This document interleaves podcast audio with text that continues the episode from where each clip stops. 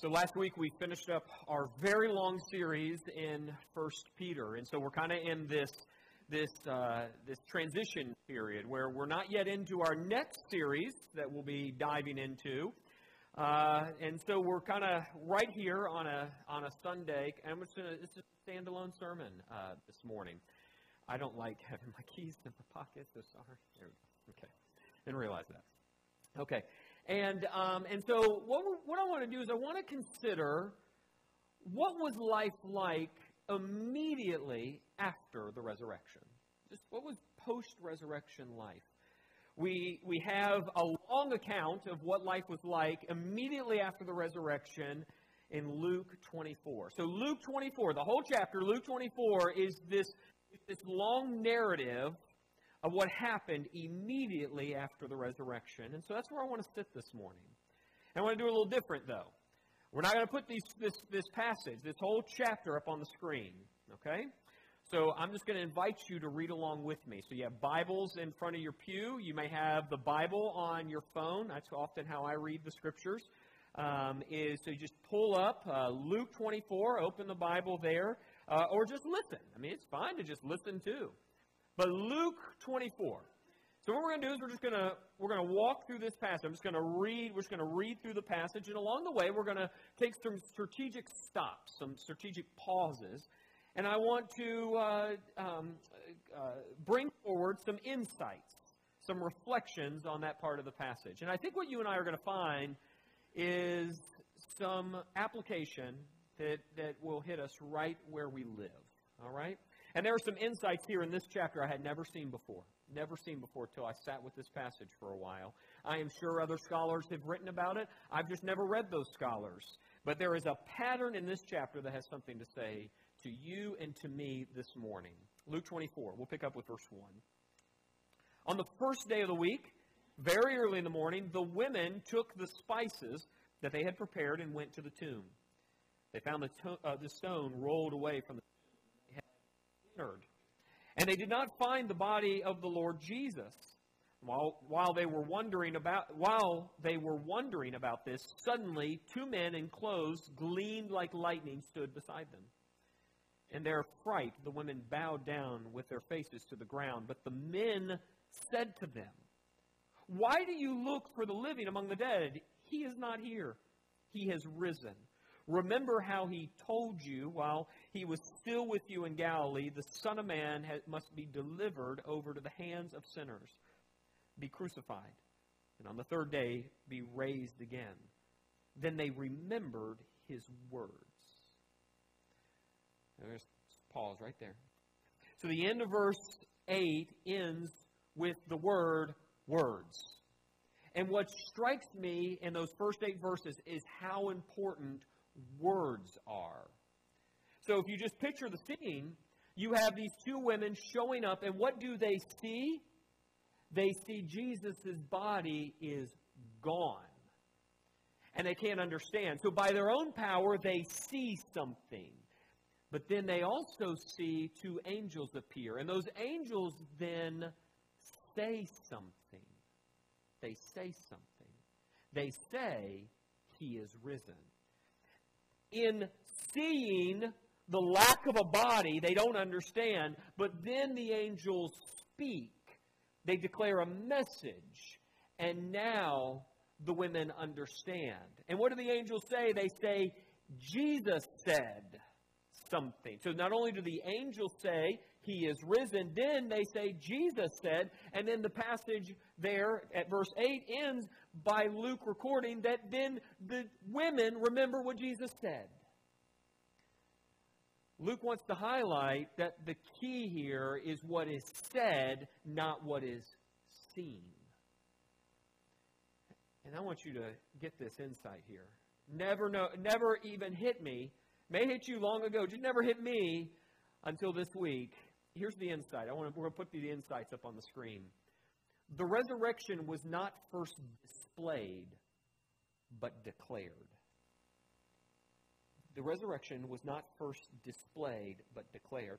The women see there's no body, but they're wondering, what does that mean? And it could have meant many things. someone took the body. Maybe he wasn't really dead and he got up and he left. I mean, what does it mean that there's no body? The resurrection was then declared. And right here in this passage, we see a pattern that's going to be woven throughout the chapter. There will be an interplay between what is seen and what is heard, what is spoken. Let's pay attention to how all that plays out. Let's go on. Verse 9. So when they, that's the women, when they came back from the tomb, they told all these things to the eleven and all the others. It was Mary Magdalene, Joanna, Mary, the mother of James, and uh, others with them who told this to the apostles. But they, that is the apostles, they did not believe the women because their words seemed to them like nonsense. Peter, however, got up, ran to the tomb, bending over, he saw the strips of linen lying by themselves, and he went away, wondering to himself what had happened.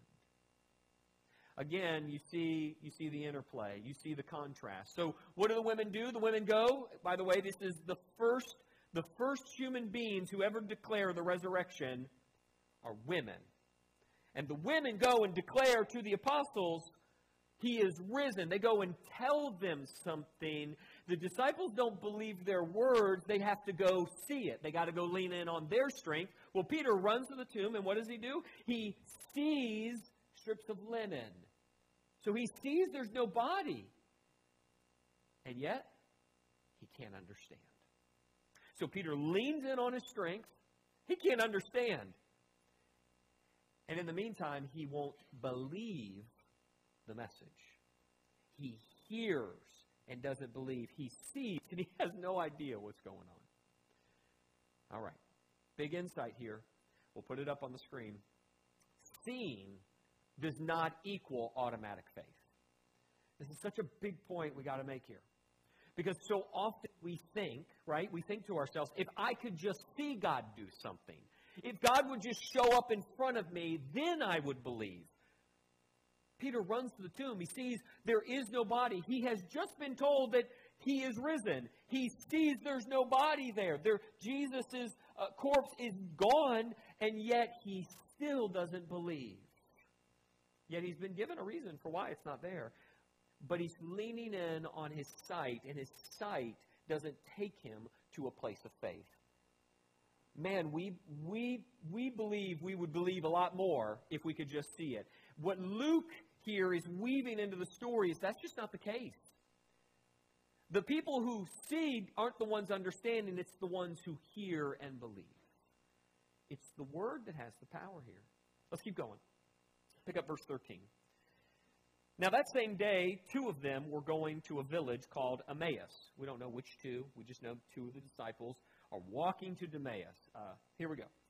Now, about seven miles from Jerusalem, now they were talking with each other about everything that had happened. And they talked and they discussed these things with each other. While they were doing that, Jesus himself came up, walked along with them. But it's this next verse. But they were kept from recognizing him. Interesting. So here you have two of the disciples. They're on the road to Emmaus. And what happens? Jesus shows up. Resurrected Jesus shows up. You ever wanted Jesus to show up? If only Jesus was right here in front of me. Well, Jesus was right here in front of them, walking right alongside them. And what happens? Nothing. They don't recognize him. So, as, as I'm numbering it, this is the third time people have seen something and they've not understood what's going on. The women, they come, they see no corpse in the tomb, they have no idea. Peter runs to the tomb, sees strips of linen, no corpse, has no idea. And now the resurrected Jesus himself is walking alongside these two disciples, and verse 16, they did not recognize him. For all of our trust in our eyesight, it sure is failing in these three moments. So we're going to put up the insight. Seeing does not equal automatic faith. There's something more powerful than seeing that grows faith. This is really counterintuitive because all of us think if we would just see Jesus, everything would be fine. If he would just do some miraculous healing or he would part the Red Sea just one more time, well, then we would finally all believe. Just isn't the case.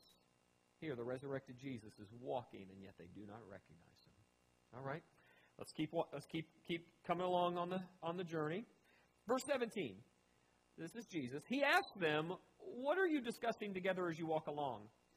They stood still, their faces downcast, and one of them, named Clopas, asked him, Are you the only one visiting Jerusalem who does not know the things that have happened there in these days? What things? he asked. About Jesus of Nazareth, they replied. He was a prophet, powerful in word and deed before God and all the people. And the chief priests and our rulers, they handed him over to be sentenced to death, and, well, they crucified him. But we had hoped that he was the one who was going to redeem Israel. And what is more, it is the third day since all this took place. In addition, some of our women amazed us. They went to the tomb and, uh, early this morning, but didn't find his body. They came and told us that they had seen a vision of angels who said he was alive. Then some of our companions went to the tomb and found it just as the women had said, but they did not see Jesus. Okay, I hope you're, wa- you're, watching, you're watching the interplay happen. You're watching the weaving of these two contrasts as the story goes along. So here are these disciples. We had women. They went. They were told he is alive. But then we went to go see it, and we didn't see Jesus. The women said he was alive. But, but that didn't have the power. Not for them at that moment. We had to go see it. They had to go live into their strength. They were going to do this their way. So they go to the tomb and they didn't see Jesus. And the, it, what's implied there is because we didn't see Jesus, then he must not be alive. If he, if he doesn't appear like we want him to appear, then he just must not be there. If we can't see him, then it just must not be true. Here's the insight. It's just it's just like moving us right to this big one. But here's this next one. Seeing does not mean automatic faith. I think that's very clear at this point. There's something more powerful than sight that grows faith, and that something is God's Word.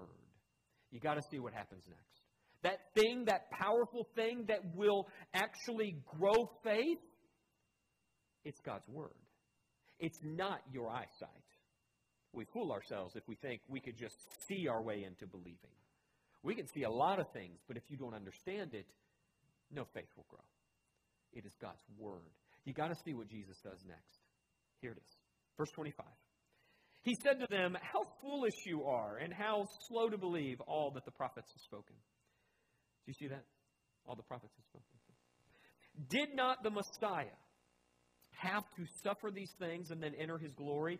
And beginning with Moses and all the prophets, he explained to them what was said in all the scriptures concerning himself. And as they approached the village to which they were going, Jesus continued on as if he were going farther. But they urged him strongly, Stay with us, for it is nearly evening. The day's almost over, so he went in to stay with them. When he was at the table with them, he broke bread, gave thanks, broke it, and began to give it to them. Then their eyes were open, and they recognized him, and he disappeared from their sight. They asked each other, Were not our hearts burning within us while he talked, uh, talked with us on the road and opened the scriptures to us? We'll stop right there. Here, here Luke, as he's writing the story, is drawing it to a point. These disciples, these same disciples who heard that he was risen but did not believe, ran to the tomb, see that Jesus isn't there, so he must not be alive. These disciples, these foolish disciples, who are walking right next to Jesus, well, now Jesus is going to going to help them see that he is risen. And how's he going to do it? Does he just like become this beaming light? No. Does he finally say, listen, guys, I'm the resurrected one, like I'm Jesus? No. What does he do? He takes them to Scripture. And he opens the Scripture, and it's through the Word that they see him for who he is. So here's the insight. Well, I'm going to say it this way Jesus points to the scriptures to reveal himself as the resurrected Messiah. It's through the power of God's word that the blind disciples finally come to faith. You and I just think that if we if Jesus would just show up, he would just show up like stand right here, I would get it. I'd be at church every Sunday. I'd never sin again like I would believe. No. It's not that easy. Jesus literally was standing right next to them. And he could have done any number of things to reveal himself as the resurrected Christ. But he takes them to Scripture, and it's by opening the Scriptures that they see clearly. It's the Word of God that bursts faith. If it wasn't the case, why take them through the Psalms? Why take them through the prophets? Why take them through the Pentateuch, the writings of Moses? But Jesus takes them through the Hebrew Bible so they will see him clearly. So, do you see the pattern? The pattern is here that seeing does not mean automatic faith. There's something else that grows faith. So, along the way, what you're going to see, at least what we've seen, is the disciples see something, but they don't believe. But then finally, the Word of God is opened and they come to believe. And this is happening here at this point with the two disciples on the road to Emmaus. So let's see what happens now when he shows up in front of all the disciples. Here we go. Pick up verse we're going to we're going to pick up with verse 33 then we'll move on. I want to just make one note about those disciples on the road to Emmaus. Verse 33, they got up, this is those two disciples, they returned at once to Jerusalem. They were fa- they found the 11 and those with them assembled together saying, saying, It is true, the Lord is risen and has appeared to Simon. Then the two told what had happened on the way and how Jesus was recognized by them when he broke the bread. Just want to make a quick note here before we keep reading. The two blind disciples become like the women. What do they do? Just like the women went and told the disciples that he was risen. They didn't like show a photograph, they didn't try to sketch a picture. They told them the message. In the same way, these now who have come to faith, they do the same thing. They go and tell the disciples he is risen. The power of the word. All right. So here we go. We pick up verse 36. Let's see what happens now with the 11. Verse 36 While they were still talking about this, Jesus himself stood among them and said to them, Peace be with you. They were startled and frightened, thinking they saw a ghost. He said to them, Why are you troubled? Why, why do doubts rise in your minds? Look at my hands and my feet. It is I myself. Touch, touch me and see. A ghost does not have flesh and bones as you see I have. And when he had said this, he showed them his hands and feet. And while they still did not believe, it because of joy and amazement. He asked them, Do you have anything here to eat? And they gave him a piece of broiled fish, and he took it and he ate it in their presence. Okay, twice here, twice here. We'll pause right there. Twice here. He shows up. He's right there. He speaks. Peace be with you. And what do they say? What do they think? It must be a ghost. Like, what's it going to take for the disciples to get it? His body is not there in the tomb. They don't believe then. He's walking beside two disciples, and they still don't see him. Now he appears and speaks and says, Peace be with you, and they think he's a ghost. This idea that if Jesus or God did something that we thought would help our belief, no, no. We would find a way to disregard God revealing himself to us. There is something more needed than just seeing God do something miraculous. So here he is. He's a ghost. And then he says, hey, like, here my, here my hands and my feet. Like, what more do you want? Ghosts don't have hands and feet. Like, here, touch. And what? Luke records, they did not believe. He's standing right there. They did not believe. There, you can't see any more than this. And they didn't believe. So what's it going to take? Okay, insight. Here it is. I feel like we've seen this before. Seeing does not mean automatic faith. There's something more powerful than sight that grows faith, and that something is God's Word. That same insight we had with those two blind disciples walking on the road to Emmaus, the same principle in play there is in play with the 11. So let's see what Jesus does. We know what he did with the two disciples on the road to Emmaus. Let's see what he does here. Verse 44. We'll read it all the way to the end of the chapter.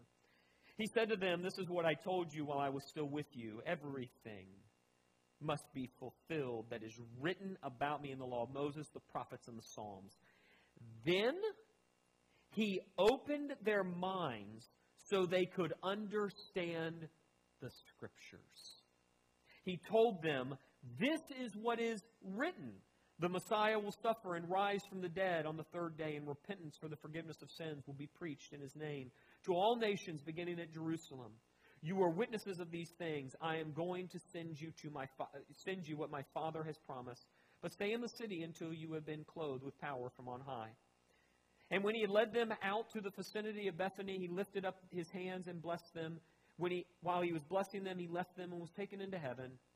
Then they worshipped him and returned to Jerusalem with great joy, and they started and they stayed continually at the temple praising God.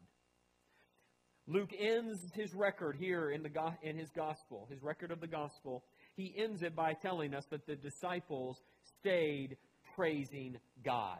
How did these guys who end in verse 53 praising God, how do they go from verse 45 where they didn't believe even when they wa- they see the risen Jesus in front of them, hands and feet, like here they are, touch them.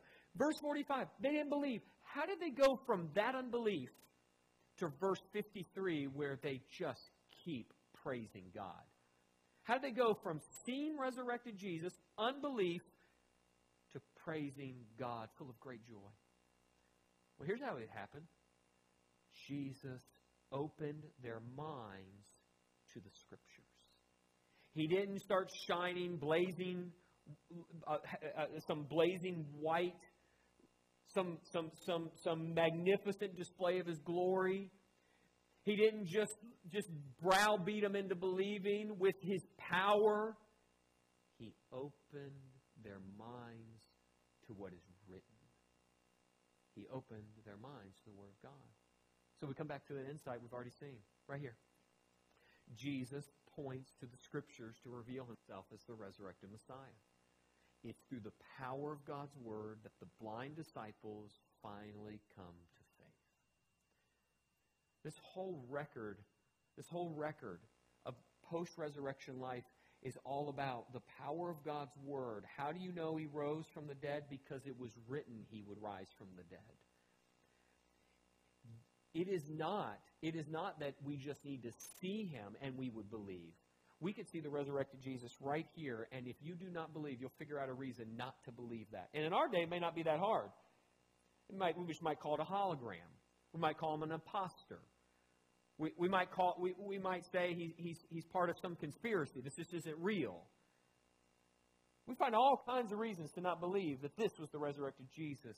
And what he would do to show us he was the resurrected Christ is he would open our minds to the Scriptures. It's the Word of God It's the Word of God. So I think right here in Luke 24 is this massive application for us. And man, do we need it. Like, not just because we're in 2022, like, we've always needed this application, but man, it hits us right here where we live. It's right here. We're going to put it up on the screen. When our feelings and our experiences are in conflict with God's Word, always trust God's Word. Always. Your feelings are like a roller coaster. They will change. They'll probably change multiple times at breakfast, much less, much, much less a day, a month, years. Do not root your life on your desires, your emotions, or even your thinking, because the mind is still broken. It's being renewed by God's Spirit, but man, be careful not to trust the mind don't think you have the answers. You do not have all the answers. I do not have all the answers. It is God's word we lean on. So there are these moments where we think, man, God wants me to be with this other person and not my spouse. Know it. I know He's calling me to that person. No, never does God call anyone to ever have an affair. Never, ever. That just doesn't happen. That is counter to God's word. You can just take it to the bank. Your feelings are wrong. I don't even want to call them inappropriate. They're not. It's not nothing to do about manners or etiquette. They're wrong. They're wicked. Or maybe more to the point, when you feel like your life is falling apart and you think God just must not love me, where is God? God must not be here. If there was a God, He wouldn't let this happen. Our thinking can go a million directions, particularly in the context of pain and suffering. I'll never forget, you've heard me tell this story multiple times, so I don't want to overuse it, but I'll never forget when Tessa and I were in the hospital uh, just after Ava was born. And she, the, the nurse comes in and tells us that her lung has collapsed. Uh, she, was, she was born a little early, lung had collapsed. And so we thought, okay, what's, what are you going to do? And, you know, they had some treatments that they could do for her. And then less than uh, 36 hours later, they're back in the room again. Her lung has collapsed again. We have one more treatment. If it doesn't work, we're not going to be able to save her. And in that moment, we're thinking, this does not, this doesn't bode well. And we thought our daughter, we would lose our daughter and and there's a whole story about how we even came to have Ava, and so the idea of losing this little baby baby just just just um, just ruined us, and we just cried there. And I'm not a crier. I, I cried when she was born, and I'm crying at this moment. Tess is sobbing, and here and just right there in that moment, I can think no matter what happens with this little girl, God is good. I don't feel like God's good. I don't feel like I don't feel like anything's good but I know God's good because God's word said that God's good, so I'm going to stand there. And so I just, I had to be right there. And you know, I've told you this story the moment where Micah, when he was seven weeks old, he contracted uh, RSV. And, and, and so we're watching him through the night. His breathing becomes labored, and early in the morning, he stops breathing. And he stopped breathing for maybe it was a minute, it all blurred. And I remember holding Micah, and I remember planning his funeral. It's just really, you know, when you get in these moments, time seems to stop. And I've done many funerals, and I'm just thinking, I'm going to have to do my son's funeral. I'm literally, I'm, I'm thinking about, and I'm holding. He's not breathing. Tess is screaming. We're calling 911. We've lost it. We've just lost our son. He's not breathing. And in that moment, as I'm playing his funeral, I know what I'm going to say at the funeral. It is, no matter how bad this is, God is good. God is good. I don't feel it, but I'm going to stand there. And you can just take those two stories, and maybe you have stories just like it, and maybe they're not nearly as dramatic. Maybe it's just you're just bored and life just seems to stink. And you think, well, where's God in all this? And your feelings are running contrary to what God's word says about God. In those moments, you stand on God's word every time because it's what is stable. Your feelings are not. Your thinking is often not. You stand on God's word.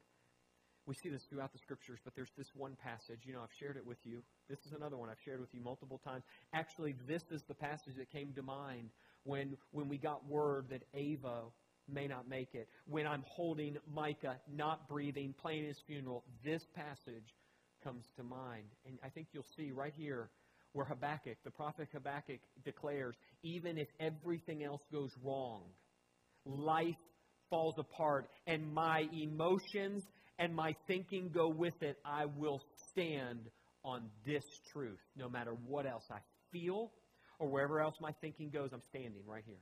This passage right here, locked in. Probably Holy Spirit just locking it in so I didn't just lose my mind in those two moments.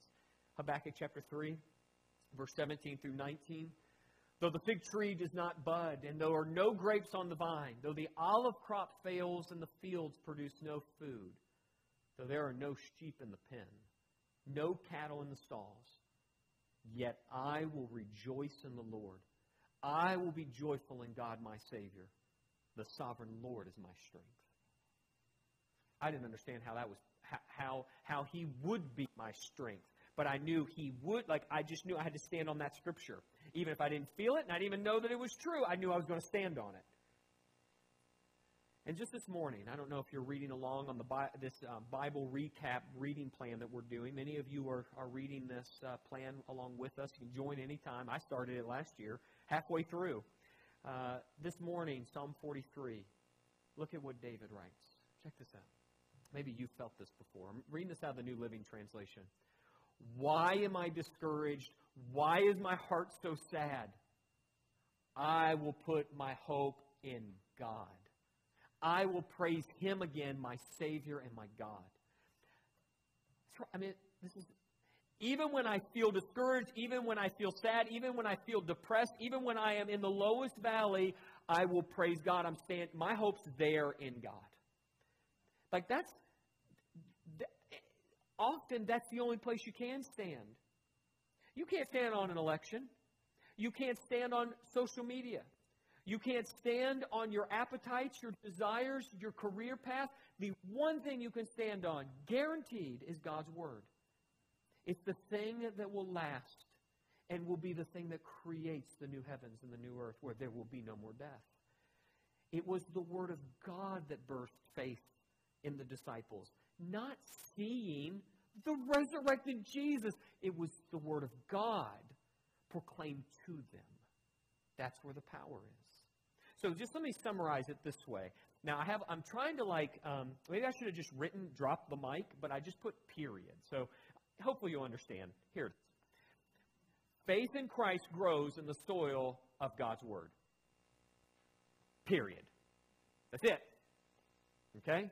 Take my headset off. Drop it. Like, that's it. Like, that doesn't mean I'm going to stop preaching. I still have some things to say. I'm just, just, the point is, you want greater faith? You and I got to be in God's Word. I'm not trying to be churchy. I'm not trying to over spiritualize this thing. I'm saying this is just reality. It's knowledge about the way life works. Faith grows in the soil of God's Word. Interestingly, Paul said it this way Romans 10. I feel like we'll just go to the Word of God to get the Word of God, tell us about the Word of God. He said this, Romans 17. Paul wrote, Paul wrote this faith comes from hearing the message. And the message is heard through the Word about Christ. I just wonder if he penned that if he had the echoes of the story of Luke 24 in his mind. Peter telling him, Man, we just didn't believe. We saw him and we didn't believe. But when the word was opened, our faith blossomed. It just, it was the gift of God. Through the word of God, faith was there. Okay, so like one of the best ways that you and I can come into contact with God's word is gathering with Christians to worship. Okay? That's one of the best ways for us to learn how to read God's Word. Now, just, just recently, the American Bible Society put out their annual report, report um, uh, State of the Bible. And what they found was during the pandemic, some really bad things happened with Bible reading. Here's, here's what uh, one summary of the report said. The data said roughly 26 million people had mostly or completely stopped reading the Bible in the last year. And one of the reasons during this last year, 2021, that that many people stopped reading the Bible or read it much less was this. Here, here's what the report, the summary of the report. The dramatic change shows how closely Bible reading, even independent Bible reading, is connected to church attendance. When regular services were interrupted by the pandemic and related health mandates, it impacted not just the corporate bodies of believers, but also individuals at home. In short, the less you go to church, the less you read the Bible. That's the short, that's the short version. And it has tracked, it has proven true over this last year. The less people have been in church, the less they've been reading the Bible. Now, what's so fascinating is it's not just like by coming to church you'll be motivated to like read the Bible on Monday. It's this simple reality. I love this. Like it's just like this is almost too simple. When you come to church, you know what you get to interact with, come in contact with, listen to, read? The Bible.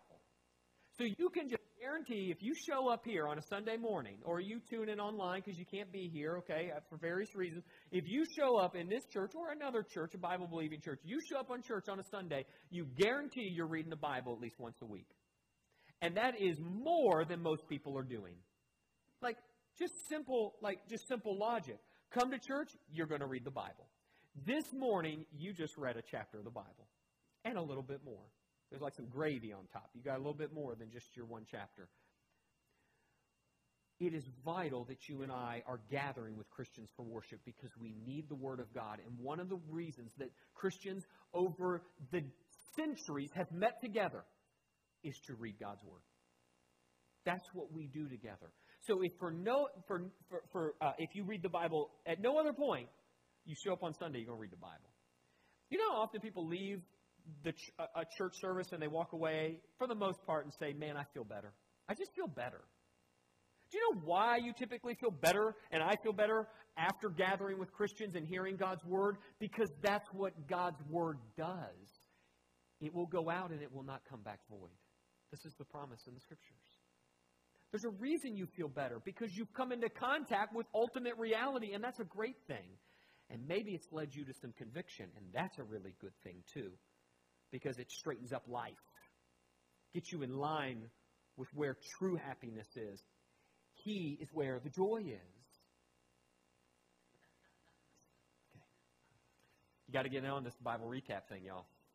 I just made a reference to it. See all the people laughing? You who aren't laughing, I just judged you. All right, so um, it was my test. I do it every once in a while. All right. Um, if you're new here, I'm just being sarcastic. Okay, um, kind of. Now let's um, let's let's take this to a next step. Just next step. I thought this thing over multiple times. Once again, and I thought, well, I just I got to go with this one. And I know it's going to sound churchy. I just know it. I know it's going to seem like, well, that just doesn't seem like real life. Here we are. Next step: read the Bible more. I I, feel like after this, I, I got to go with that. But here's the thing I want to say.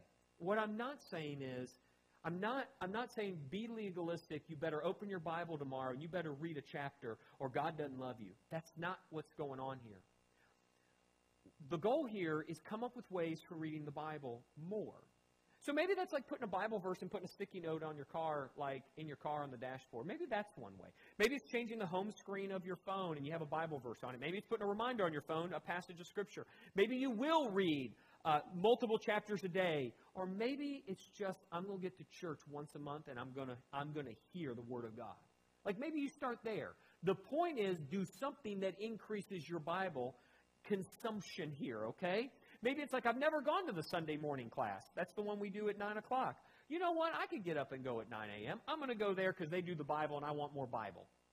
Like, again, this isn't some legalism that just says do more stuff, more rules. It's drink more water, refresh your soul. That's what this is about. Grow faith. And faith comes by hearing and hearing the Word of God. It's what happened when the disciples who saw Jesus and didn't recognize him finally came to believe. It was when Jesus opened the Scriptures. Let's pray. Father, now we just ask for faith to grow because we have, uh, we have sat with your word. I will just entrust you with that. We pray that under the name who is ri- him who is risen, the Christ. Amen.